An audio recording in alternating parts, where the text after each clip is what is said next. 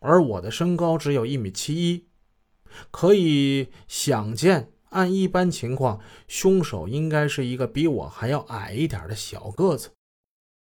我和胡小勇在他的和盛律师事务所就马朝辉被杀案畅谈了五个多小时。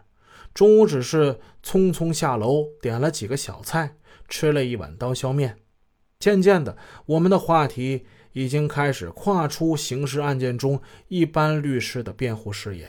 我们开始讨论，凶手到底会是一个怎样的人呢？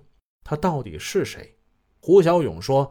当年在法庭上，他已经向法官描述过凶手的特征了。这也是我们那天要谈的最后一条，第十一条：凶手胆大心细，但不是一个职业杀手。但凶手应当与死者是认识的，并且对其家庭情况非常熟悉。凶手作案时能够连续捅死者这么多刀，且。杀死死者之后还在家中翻腾，说明凶手特别的胆大残忍。凶手为了转移视线，还捅了一些故意迷惑人的部位，如会阴部，说明凶手胆大心细。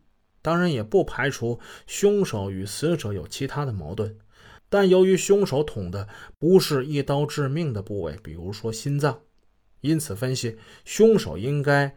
不应当是职业凶手。凶手能够轻易的进出死者的房间，说明其对死者及其家庭情况是非常熟悉的，并很可能通过一些手段进行过踩点，知道只有死者一人在家。不管怎么说，马朝辉被杀就是一个谜，而这个谜底和李慧、李文浩根本就没有关系。第一次出庭为他们进行辩护时，胡小勇是这么认为的。到今天，随着手头的资料不断的丰富，他更是这么认为的。二零零七年一月十日，马朝辉被杀案一审开庭结束时，已经是晚上七点多了。胡小勇在法庭上说了一句声震无语的激昂话。七年过去了，三四位当年出庭的当事人都向我提及过这句话。他说的是：“我相信好人会有好报，恶人一定会遭到报应。”在和胡小勇为数不多的电话交流和当面沟通之中，我感觉他是一个富于正义感、同情心的热心人，并且对未知的事物充满着探索精神。作为李文浩的辩护律师期间，他去过案发现场，实地观察过。他通过电话找过证人，核实证词，并设法录音之后向法庭提供。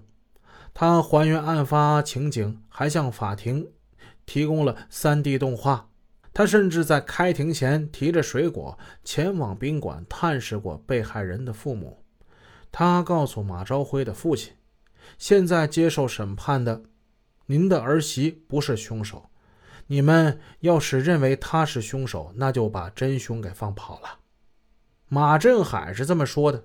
我也不愿意相信儿媳就是凶手。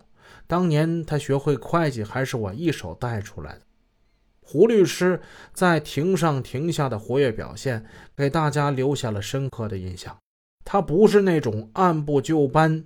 机械的给当事人提供法律服务的律师，所以多年之后，他那些举动折射出来的光芒，已经将法律上其他律师的形象都给湮灭了。